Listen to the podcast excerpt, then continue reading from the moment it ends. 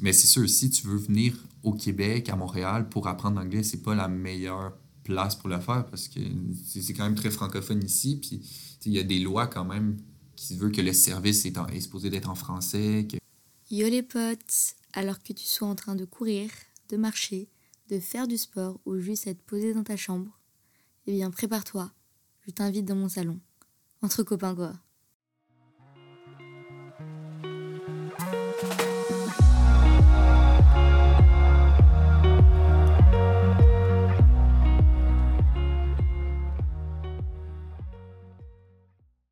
Yo les potes, je suis super contente de vous retrouver avec mon ami Alex, qui est mon premier pote québécois à venir sur la chaîne.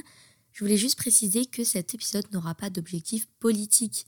Il donne juste la parole à ceux qui veulent bien l'apprendre, donc c'est-à-dire Alex qui va nous parler de souverainisme québécois. J'espère vous pouvoir vous en apprendre plus sur cette opinion et euh, sur la culture québécoise en général. Si le podcast vous plaît, n'hésitez pas à le noter si vous êtes sur Spotify ou sur Apple Podcasts, ça me ferait super plaisir et même laisser un petit avis ou vous abonner à la page Instagram entre copains-du-bas. Sur ce, je vous fais des bisous et je vous laisse avec l'épisode. Mais du coup, euh, tu disais euh, qu'il y avait plein d'immigrants ici. Mhm. Et le fait que euh, j'ai entendu parler aussi une personne, par exemple, de 50 ans sur le souverainisme. Et il m'a dit que lui, il, s'en fichait un peu et mhm. que ça fait pas d'importance et que ça faisait pas sens dans sa tête. Parce qu'il y a quand même une grosse communauté, même anglophone ici, même mhm. à Montréal beaucoup. Oui, oui.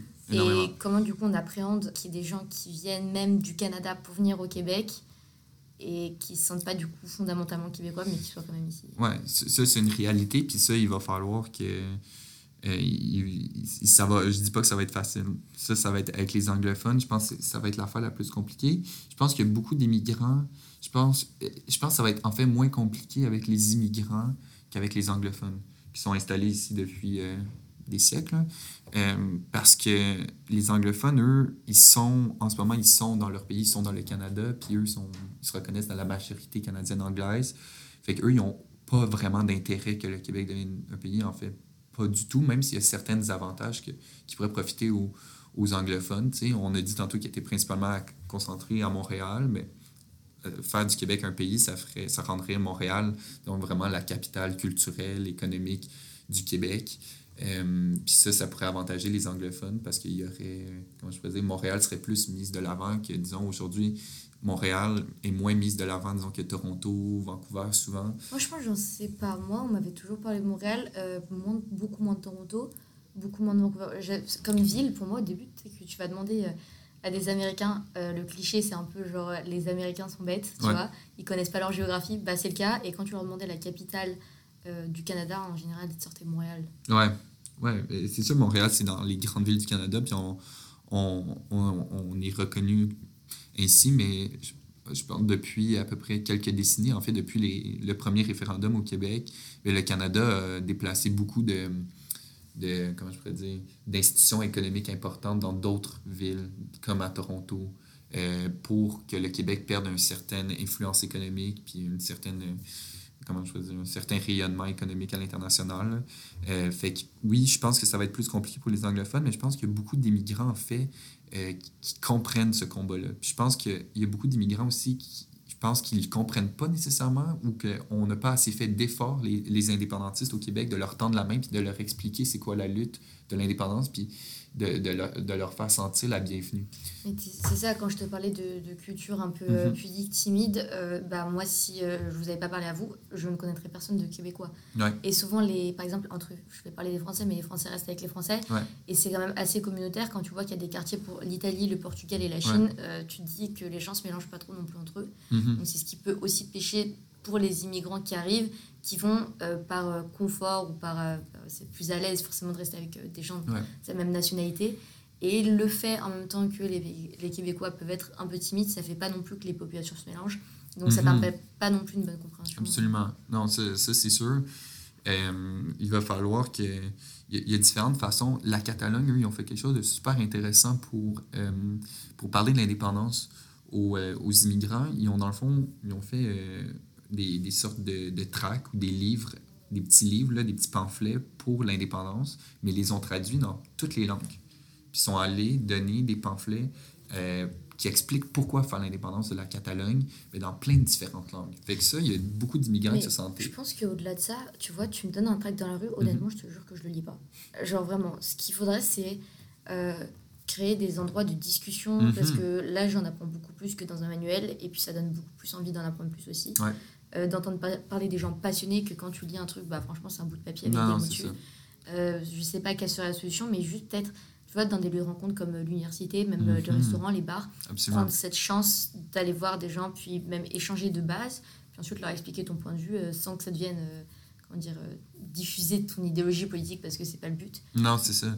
Le but, c'est vraiment d'avoir une discussion autour de ça, puis de faire comprendre, d'expliquer ce mouvement-là. Euh, parce que moi, euh, tu vas peut-être être surprise, mais il y a beaucoup d'immigrants à qui je parle, ou des enfants d'immigrants qui, qui, comprennent vraiment ce désir-là. Puis, si tu parles à des Algériens, disons, il y a beaucoup d'Algériens à Montréal, ou tu parles à des Kabyles, il y a beaucoup de peuples dans le monde qui se sont battus pour leur indépendance et quand tu leur expliques ça, bien, ils comprennent ce désir-là de s'appartenir, d'être d'être libre.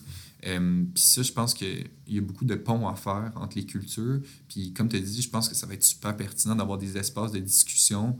Euh, puis il y en avait, dans les autres référendums, il y en avait beaucoup de ça. Puis ça, ça, marchait énormément.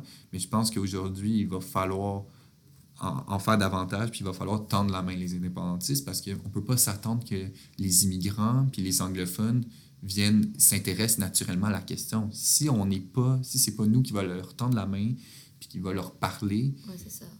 Puis même, c'est pas juste, même pas juste les immigrants, les anglophones, il y a les Québécois francophones qui votent, qui sont fédéralistes puis qui sont pas indépendantistes aussi. On a un travail d'aller les chercher, d'aller leur expliquer parce qu'il y a beaucoup de gens qui, qui sont fédéralistes, mais par, à cause du statu quo, parce que c'est plus une question qui est tant dans l'actualité, mais les gens, naturellement, vont juste dire, bon, ben, je suis Canadien, il n'y a rien vraiment de gros qui se passe en ce moment avec l'indépendance, ben, je suis bien, je vois pas pourquoi il faudrait changer. Les gens ont peur du changement, surtout au Québec. pour avoir voté deux fois non pour l'indépendance, on est quand même un peuple qui a peur, puis je pense que ça vient du fait aussi qu'on est une minorité de francophones en Amérique du Nord. Ça, ça nous fait peur. Puis il y a tout le temps cette... J'ai l'impression qu'au Québec, c'est des minorités, c'est des sous-boîtes de minorités, tu vois. Il n'y a que de ça. le Québec en lui-même l'est. Puis comme tu m'avais dit, il y a des autochtones dans la partie, mhm, euh, des plein d'immigrants. Et donc ça fait plein de petits groupes euh, qui ne se parlent pas forcément entre eux. Oui, exact. Fait que ça devient compliqué. Puis, tu sais, je parlais euh, avec des amis souverainistes qui euh, qu'on parlait de l'identité québécoise, puis que c'était difficile de, transmettre l'identité québécoise au restant des, des, des immigrants, puis euh, aux gens qui viennent au Québec, parce que à la base, comme tu dit, les gens, quand ils viennent ici, ils viennent au Canada. Puis eux, ils pensent que c'est le Canada ici, puis qu'on est tous Canadiens, puis que dans le fond, si tu as à t'intégrer, c'est au Canada puis de te considérer canadien. Mais quand nous, on est, disons, moi je suis québécois, moi je me considère pas du tout canadien, euh, je il y a le drapeau du Canada sur mon passeport, mais à part de ça, euh, moi je suis québécois, puis, mais le problème, c'est qu'en restant dans une province,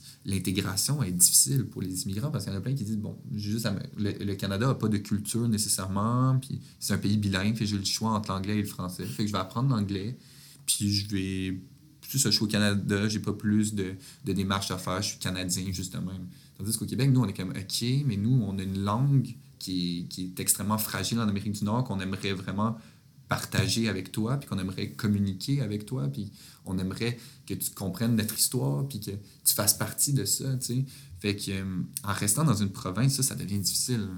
Mais par rapport à la langue française, j'avais entendu aussi euh, une difficulté d'intégration, une sorte de rejet des, des migrants, justement, par rapport au fait que parfois les Québécois ne faisaient pas d'efforts pour communiquer avec eux. Mhm. Euh, j'avais entendu plusieurs histoires euh, de fait que des migrants parlaient en anglais et que les gens n'avaient pas forcément voulu leur répondre parce que mhm. tu vois, ils parlaient français.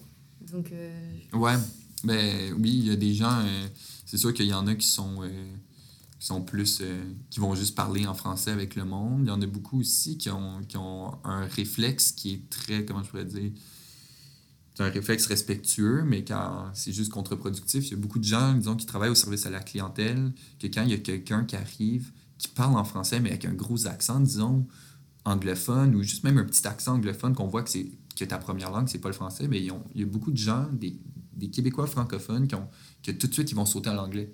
Parce qu'on est beaucoup au Québec à parler anglais. On, on, est une des nations les plus bilingues au monde.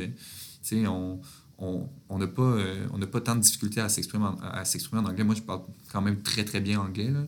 Euh, mais mais il y a beaucoup de gens qui ne vont pas avoir le réflexe euh, de continuer la conversation en français parce qu'ils vont dire bon ben la personne est plus à l'aise en anglais même si elle vient de parler en français avec un accent ben moi je vais moi-même je suis capable de parler anglais fait que je vais y parler en anglais. Puis il y a plein d'immigrants qui sont comme hey j'ai envie d'apprendre le français. Mais parfois il y a l'inverse. C'est des gens qui arrivent qui parlent anglais et, les, les, gens en face ne répondent pas parce qu'elle aimerait qu'ils parlent en français tu vois. Ouais ça l'arrive ça, j'ai entendu de ça aussi. et forcément t'as pas envie d'apprendre le français. Quand tu sais qu'on te traite comme ça euh, ouais Ouais, ouais. Mais en même temps, je pense que c'est aussi, comme je pourrais dire, c'est que je pense qu'il y a beaucoup de Québécois. Puis moi, honnêtement, il y, a, il y a quelque chose de même qui me frustre. C'est, qu'on dirait que parfois, il n'y a pas de. On dirait qu'il n'y a pas de reconnaissance qu'ici, c'est une nation francophone. Genre, on dirait que les gens. Moi, ce qui me frustre beaucoup, c'est, c'est quand il n'y a même pas de. Aussi, tu, tu viens me voir et tu me dis Bonjour, sorry, I don't speak French, but I'm just wondering where's the metro station moi, ça va, ça va pas me déranger parce qu'au moins, tu me dis, genre, bonjour, tu reconnais qu'il y a, comme, il y a quelque chose de français ici, puis que c'est pas tout le monde qui est anglophone. En fait, c'est une minorité au Québec qui sont anglophones. Fait que je pense qu'il y, y, a une certaine frustration euh, de beaucoup de Québécois qui sont comme crime. On veut juste comme que les gens comprennent, qu'ils reconnaissent que ici c'est français. Fait que si tu parles pas français, c'est correct. Fais juste le dire, puis fais juste dire bonjour comme ça. J'ai l'impression que parfois on est sur la création même euh, d'un hybride français euh, parce qu'au début, avec les expressions, l'accent ah hyper, euh, hyper fort et tout. Ça t'a pris combien de temps, toi, t'habituer Tant que ça, parce qu'en vrai, euh, ça va le fait de rester un peu plus avec vous. Mais en vrai, si, si je ne restais pas de temps avec vous, beaucoup plus de temps, parce que, à part vous, je ne connais pas d'autres Québécois, pratiquement. Donc, j'ai vraiment j'ai l'impression qu'il y a une langue hybride. Les gens ils me disent Ouais, est-ce que tu as bien appris à parler l'anglais? Parce que tout le monde s'attend à venir ici et pratiquer l'anglais. Ouais, quand j'ai fait des vidéos de présentation sur Montréal, euh, beaucoup sont venus me demander euh, ouais, du coup, euh, est-ce que tu crois que je vais apprendre à progresser mon anglais Je vais devenir anglophone? Je fais alors pas du tout. En revanche, tu vas apprendre le québécois, tu vas voir, c'est très sympa. Et, et, les expressions et tout, c'est vrai qu'au début, genre quand. quand c'est tough à comprendre. Bah, quand on m'a dit ça n'a pas de calice d'allure, j'ai fait quoi tu vois? Ça n'a pas de calice d'allure. ouais, t'as l'accent, pas moi, pas encore. Ça va venir. Mais oui, c'est sûr, il y a la langue québécoise, euh, on peut le dire, le, québécois, c'est quand même différent du français qu'on entend en, France. Là, puis, euh, mais moi, je trouve ça beau parce qu'il n'y a pas un français. Tu vas dans des pays africains qui sont francophones, il y, a, des euh, vocabulaires différents aussi. Mais, mais c'est sûr, si tu veux venir au Québec, à Montréal, pour apprendre l'anglais, c'est pas la meilleure place pour le faire parce que c'est quand même très francophone ici. Puis il y a des lois quand même qui veut que le service est, est supposé d'être en français. Que... c'est pas la meilleure place. Si tu veux apprendre l'anglais, il y a plein de magnifiques endroits au Canada que tu peux aller des villes où que là, ça va, l'immersion va se faire beaucoup plus facilement. Tu sais. J'ai l'impression même qu'on est parfois sur un français un peu simplifié. Euh, je veux dire, vous dites beaucoup euh, t'as-tu euh, quelque chose Nous, on dirait plutôt est-ce que tu as? Mm-hmm. Et à chaque fois, on rajoute beaucoup de mots, on rajoute des tournures. Ouais. Même au lieu de dire ça a le goût de, vous dites ça goûte, tu vois. Genre, c'est, on est sur, sur du Ah, je savais même pas que ça se disait pas ça goûte. Non. Tu peux pas dire ça goûte. Ça, ça goûte la tomate, disons. Non, ça a le goût de tomate. Ah ouais. C'est beaucoup plus long. Et même parfois, je veux dire, euh, même parfois, les fautes d'orthographe. Un truc de ouf. Euh, les profs et tout. Avec mes potes, parfois, on se regarde, waouh, genre, il manque euh, des ah lettres, là, tu vois, des trucs comme ça. Ouais, mais il y a quand même un grand problème d'analphabétisme au Québec. Il y je me rappelle plus exactement le pourcentage de la population, mais c'est plus que 40% de la population est comme quand même pas analphabète, mais a des problèmes. Puis ça, il y a beaucoup de raisons pour ça, dont une raison que ça fait pas tant longtemps au Québec qu'on a accès à de l'éducation de, de, qualité, puis qu'on est éduqué à la base. Moi, mais la génération de mes grands-parents, c'était très, très, très... Les, les francophones vivaient dans une grande pauvreté. Euh, c'était plus les anglophones qui avaient l'argent au Québec, qui allaient dans les bonnes écoles, qui avaient les bons boulots, tandis que les francophones, nous, on était très attachés à la religion catholique avant la Révolution tranquille dans les années 60-70, mais on était très, très, très attachés à la religion. Fait que nous, on allait à la messe, on vivait souvent euh, sur des terres agricoles où on occupait des jobs dans des usines. Puis euh, les francophones étaient souvent exploités, en fait, par les patrons anglais. Ça, c'est une des raisons, dans le fond, qui a, mené à, ou vraiment à, la concrétisation du mouvement indépendantiste dans les, dans les années 60, c'était les gens étaient tannés de se faire exploiter puis de, de vivre euh, dans, des, dans des mauvaises conditions. Euh, fait que c'est récent, là, ça fait même pas 50 ans qu'on a que c'est général au Québec d'aller à l'école puis d'être éduqué à la base. C'était un peu moins, c'était comme pas tant bien vu par, à cause que la religion nous disait de rester sur les terres, de, de rester au travail, puis d'aider la famille. C'était très... une culture religieuse, toi? Euh, oui, mais je le suis plus. Je suis pas pratiquant, mais j'ai eu ma grand-mère est très, très, très religieuse. J'ai fait ma première communion, ma confirmation. Je vais à l'église à Noël avec ma famille. Euh, toutes les injures, c'est en... Ouais. C'est religieux. Oui. Tabarnak. Oui. ouais, tabarnak, calice, Sainte Vierge. Ouais, c'est surtout euh, très. Ça tourne autour, euh, dans le fond, de, tout ce qui est catholique, la euh, du vocabulaire catholique, parce que, dans le fond, les Québécois, on a toujours eu cette relation, quand je veux dire, pas amoureuse avec l'Église, mais on n'était pas croyant, on n'était pas catholique parce qu'on le croyait nécessairement, c'était juste que c'était comme, comme ça. on était forcé de l'être. C'était pendant longtemps, l'Église catholique s'occupait de beaucoup de domaines ici, euh, que ce soit la santé, l'éducation. C'était pas le gouvernement, c'était l'Église qui s'occupait de ça.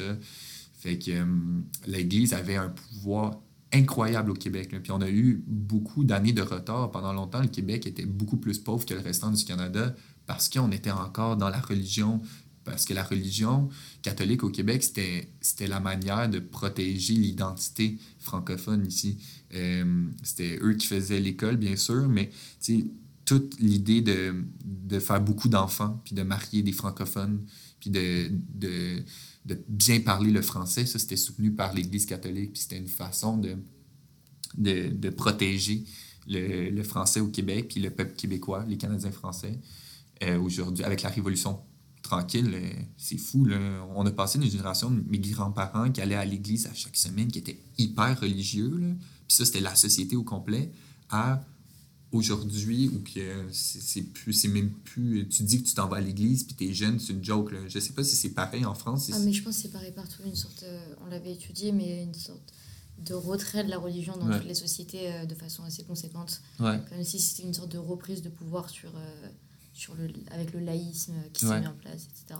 Je pense que c'est une vague un, peu internationale, ça dépend où, mais dans les pays, on va dire occidentaux, je pense que c'est quand même pas mal ça.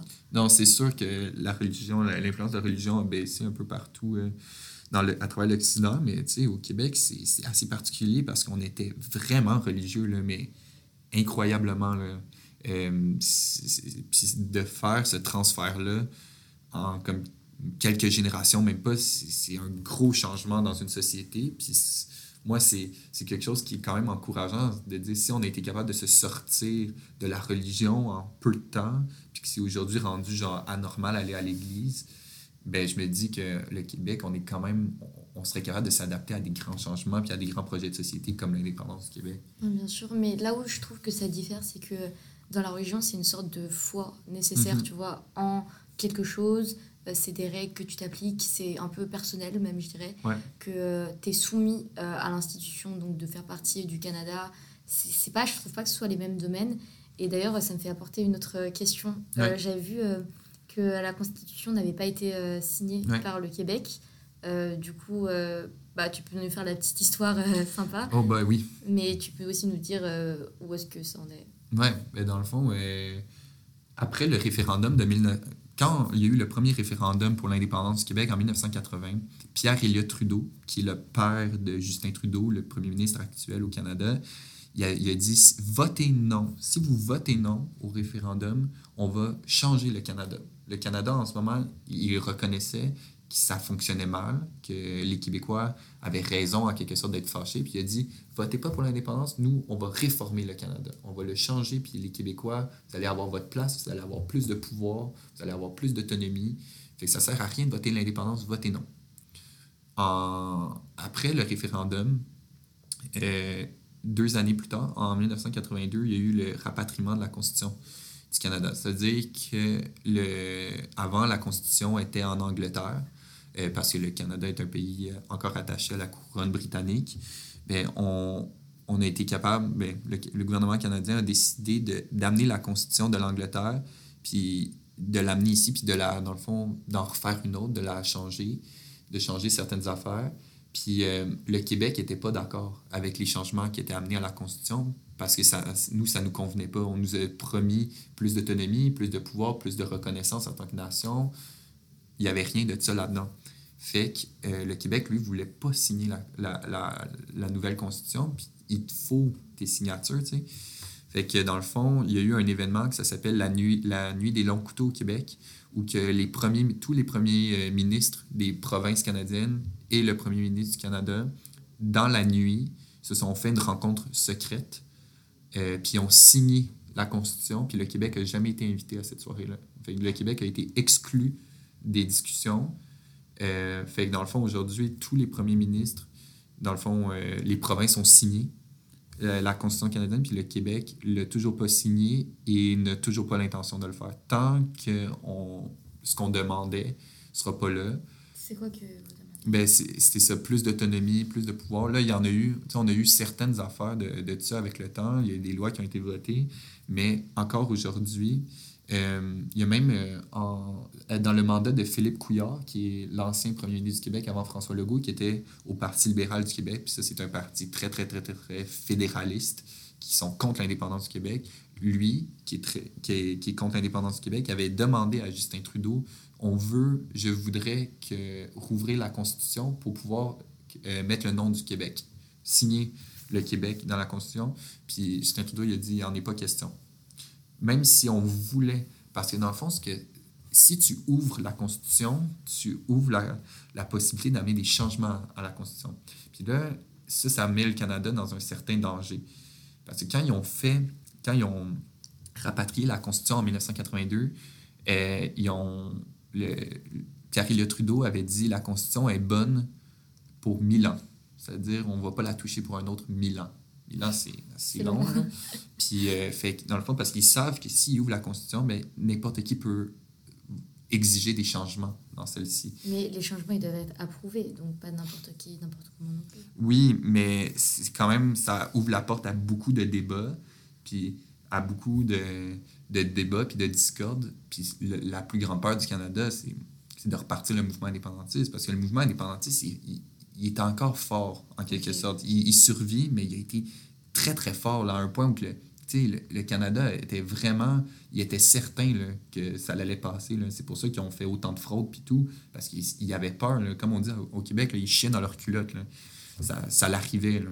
Fait qu'ils savent qu'en gardant la, Constitution fermée de même, ben, il n'y aura pas de possibilité d'avoir autant de chicanes puis tout. Puis en fin de compte, ça change rien que le nom du Québec soit pas dans la Constitution. On est quand même soumis aux lois, on est quand même soumis à ce qui se fait au Canada, on n'est pas illégitime, c'est juste qu'on n'a pas signé la Constitution. Fait en, en soi, ça change rien. Si tu la signes pas, ça fait pas que tu n'es pas obligé d'obéir à ces lois Malheureusement, non. Ça s'applique quand même à nous. Mais fait, le fait que notre signature soit pas là, c'est surtout une... Symbolique. C'est symbolique. C'est symbolique. Puis, mais moi, je trouve ça que c'est un symbole assez fort, surtout que tu avais un premier ministre québécois qui est contre l'indépendance, qui, qui a dit au premier ministre du Canada J'aimerais que la, signature, j'aimerais signer j'aimerais que le Québec soit dans la Constitution, puis le Canada nous a dit non. Fait qu'il y a une fermeture à ce niveau-là. Fait que je ne sais pas comment, c'est quoi qui va arriver avec ça. Aujourd'hui, c'est même pas tant dans les discussions de signer ou non la Constitution, mais ça a été une tradition depuis le rapatriement de cette Constitution-là de rester fidèle à, au fait de ne pas signer la Constitution, d'être fidèle au Québec, dans le fond. Même les fédéralistes, il y a des gouvernements fédéralistes comme Robert Bourassa qui n'ont qui, qui ont jamais accepté de signer la Constitution. Parce que par euh, fidèle, ils ont dit non, ça marche pas. Ok. Ouais. C'est vrai que ça fait. juridiquement, au début, ça fait pas de sens si tu signes pas ta Constitution. Ouais. Euh, même que la Constitution, je sais pas comment ça marche ici, mais euh, en France, c'était porté par le peuple, entre guillemets. c'est quand même un signe fort que le peuple ne veut pas adhérer non plus à ça. Mais ce que je comprends pas, c'est pourquoi non plus ils se voient obligés d'avoir ces, ces lois. Ouais. Non, c'est. Ils n'ont pas signé parce que j'avais lu aussi sur, euh, sur d'autres euh, sur d'autres pages que euh, techniquement le Québec appartenait à l'ancienne constitution du coup. Ouais, en quelque sorte, oui. Mais en même temps, moi, je suis vraiment pas un constitutionnaliste, fait que je pourrais pas t'expliquer dans tous les détails. Ça, c'est vraiment les grandes lignes. Mais ouais, fait on, techniquement, on n'est pas vraiment dans ce pays-là symboliquement, mais on, on l'est, puis on doit quand même. On, on l'est, puis mais moi, je veux qu'on en sorte. Sortir une nouvelle constitution québécoise. Ben oui, moi, j'aimerais ça que j'aimerais le, le, modèle de la République m'intéresse beaucoup plus que d'être sous la reine d'Angleterre encore. Qu'est-ce qu'on fait encore avec une reine? Puis moi, en tant que Québécois, où tu as des Autochtones ici, en quoi, comme nous, c'est comme on se rend un on se sent pas du tout représenté je suis sûr qu'il y a plein de canadiens anglais aussi qui se reconnaissent pas du tout là-dedans qui qui ont plus envie d'avoir ça. Pour moi c'est une perte d'argent. C'est totalement archaïque puis totalement non nécessaire. ça marche comment? Ça veut dire que la reine en soi elle sert pas à grand chose non c'est très symbolique. Mais qu'est-ce qui se c'est plus une question de symbole. Moi moi c'est le symbole qui me découte encore c'est d'être pris encore dans la monarchie britannique. Pour moi c'est comme c'est honteux là, si je suis archaïque, incroyablement archaïque. Puis... que la monarchie, ça découle un petit peu de Dieu et vous qui êtes contre, euh, ben, contre la, la, religion. Ouais, fait que c'est un peu. Euh, en tout cas, moi, c'est quelque chose qui n'est pas du tout intéressant. D'où moi, ce qui m'intéresse beaucoup plus, c'est de faire l'indépendance, puis, puis d'avoir, comme en France, une constitution qui est faite par le peuple, que le peuple puisse se reconnaître là-dedans, puis de bâtir quelque chose, une, une, euh, une constitution qui est moderne, de mettre des enjeux qui sont d'importance aujourd'hui, comme l'environnement, d'avoir une constitution qui prend en compte ces enjeux-là, puis de, de, revoir, faire un pays moderne, voir un nouveau pays apparaître, un pays d'Occident nouveau qui, qui se veut moderne et qui veut euh, penser, réfléchir aux prochaines décennies qui vont être sûrement très problématiques, euh, que ce soit avec les conflits internationaux qui vont sûrement éclater euh, d'une minute à l'autre ou je sais pas quand, que ce soit avec la crise écologique, il va y avoir des grosses choses qui vont se passer. Puis ça, c'est important que le Québec ait sa place dans le monde, qu'on ait, sa place, qu'on ait notre place dans les institutions internationales, dans les organisations internationales, qu'on soit capable de collaborer avec les autres États, puis de réfléchir, d'amener des solutions, d'avoir son mot. Ouais, son mot à dire, euh, pas derrière cacher le géant euh, canadien qui fait de l'ombre aussi euh, aux avis des, des provinces. Ben absolument, parce qu'à la base, quand le Canada va dans les organisations internationales, ben ils vont parler au nom du Canada, puis la plupart du temps, les intérêts du Canada ne concordent pas nécessairement les, les intérêts du Québec. Fait eux, ils n'ont pas le choix. C'est juste logique pour le Canada. Ils ne sont pas méchants parce qu'ils font ça, parce qu'ils vont défendre les intérêts de la majorité canadienne. Mais nous, en tant que Québécois, on n'est pas nécessairement tout le temps bien représentés. Puis on ne peut pas faire 100% de nos propres décisions. Fait pour moi, c'est juste, c'est juste logique. Et admettons, euh, vous réussissez, euh, donc le Québec devient indépendant on va dire, qu'est-ce qui se passerait déjà de 1 En fait, je pense que ça poserait le même problème, et peut-être même un plus gros, que lorsque euh, l'Angleterre est sortie euh, de l'Union Européenne. Euh, par exemple, donc tous les, tous les Canadiens qui habitent ici, qu'est-ce qui se passerait pour eux? Comment ça se passerait en général? Oh mon Dieu, ça, j'aurais de la difficulté à, à te l'expliquer parce qu'on ne sait pas. Il y a plusieurs scénarios possibles. Euh, mais je pense que c'est pas quelque chose qui se ferait en, un claquement de doigts. Euh, je pense que tous les souverainistes seraient prêts à reconnaître que c'est quelque chose qui va être quand même compliqué, complexe. Et, là, il y, a, des, questions économiques rattachées à ça. le Québec, on fait quand même partie de plusieurs euh, associations économiques avec le Canada qui nous relient à d'autres pays au monde. il va y avoir des, négociations qu'il va falloir qu'ils se fassent. Puis, tu sais, moi, si on fait l'indépendance, c'est pas pour mettre un mur autour du Québec. Moi, je veux pas nécessairement de, de douane ou de frontières. Euh, euh, moi, je verrais ça un peu comme euh, l'Union européenne, entre le Canada et le Québec. Moi, je, vois pas l'intérêt de mettre une douane entre nous deux, entre les deux pays. Pour moi, ce serait pas quelque chose de, pertinent, puis c'est pas pour ça que je veux l'indépendance. Je m'en fous que des gens de l'Ontario débarquent au Québec puis viennent profiter de nos belles plages puis de nos montagnes. moi, je m'en fous. En fait, ça me ferait plaisir. Mais c'est un peu compliqué. pour, pour, les gens qui vivent ici, qui sont canadiens, est-ce qu'ils auraient une sorte de permis euh, Parce que tu sais, tu peux pas non plus aller euh, en Allemagne et dire allez, je, vais en Allemagne, je vais vivre en Allemagne quand non, c'est comme ça. Mais là, ça, c'est quelque chose qui, qui, va, qui va être à voir. Je, je sais pas, on pourrait. Euh, c'est quelque chose qui pourrait se faire de même. mais et dans la globalité, est-ce que tu as une idée ou même une envie qui pourrait se produire au niveau du gouvernement, tu vois? Mhm. Il s'agirait d'implanter euh, un nouveau gouvernement, un État, euh, régi par des nouvelles règles avec une constitution. Ouais. Ben, c'est sûr, moi j'aimerais, si on fait l'indépendance, c'est, puis je pense que c'est ce qui va mener à l'indépendance, c'est que ça va être le, un projet de société qui va derrière ça. C'est qu'on va pas juste dire, OK, on fait un pays, puis on change le drapeau, puis c'est tout. Donc, il y a un projet de société attaché à ça. C'est-à-dire, on veut faire l'indépendance, mais regardez ce qu'on va faire, c'est qu'on va nationaliser notre eau au Québec. on va nationaliser nos ressources naturelles. Fait que ça va plus être des, compagnies étrangères américaines qui vont venir extraire nos ressources, puis partir, puis nous donner une infime montant d'argent pour ce qu'ils nous prennent. On va nationaliser ça, puis on va décider nous-mêmes de ce qu'on veut euh, au Québec, puis de comment on veut gérer nos ressources. Euh, pour moi, d'avoir un plan fort en termes de, la lutte au changement climatique, c'est fondamental. Euh, puis aussi d'établir une nouvelle relation avec les, Premières Nations au Québec, c'est quelque chose qui me tient particulièrement à cœur. on n'en parle pas beaucoup, puis les premiers peuples au Québec, ils existent encore, puis ils ont des cultures assez riches, des langues magnifiques et riches j'ai l'impression qu'on ne connaît pas assez cette réalité-là au Québec. On est assez distant de ça.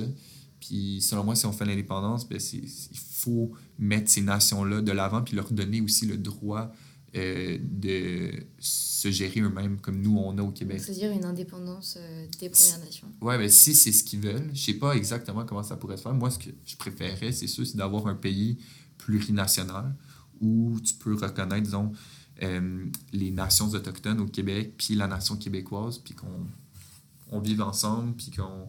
Mais si les Premières Nations veulent l'autodétermination aussi, la question en soi de l'autodétermination chez les premiers peuples, c'est pas la même qu'au Québec, parce que en Occident, en général, nous, on voit ça, la souveraineté associée ou l'autodétermination associée avec un territoire, tandis que les Premières Nations, c'est le territoire, l'idée même du territoire, c'est ils n'ont pas la même conception que nous.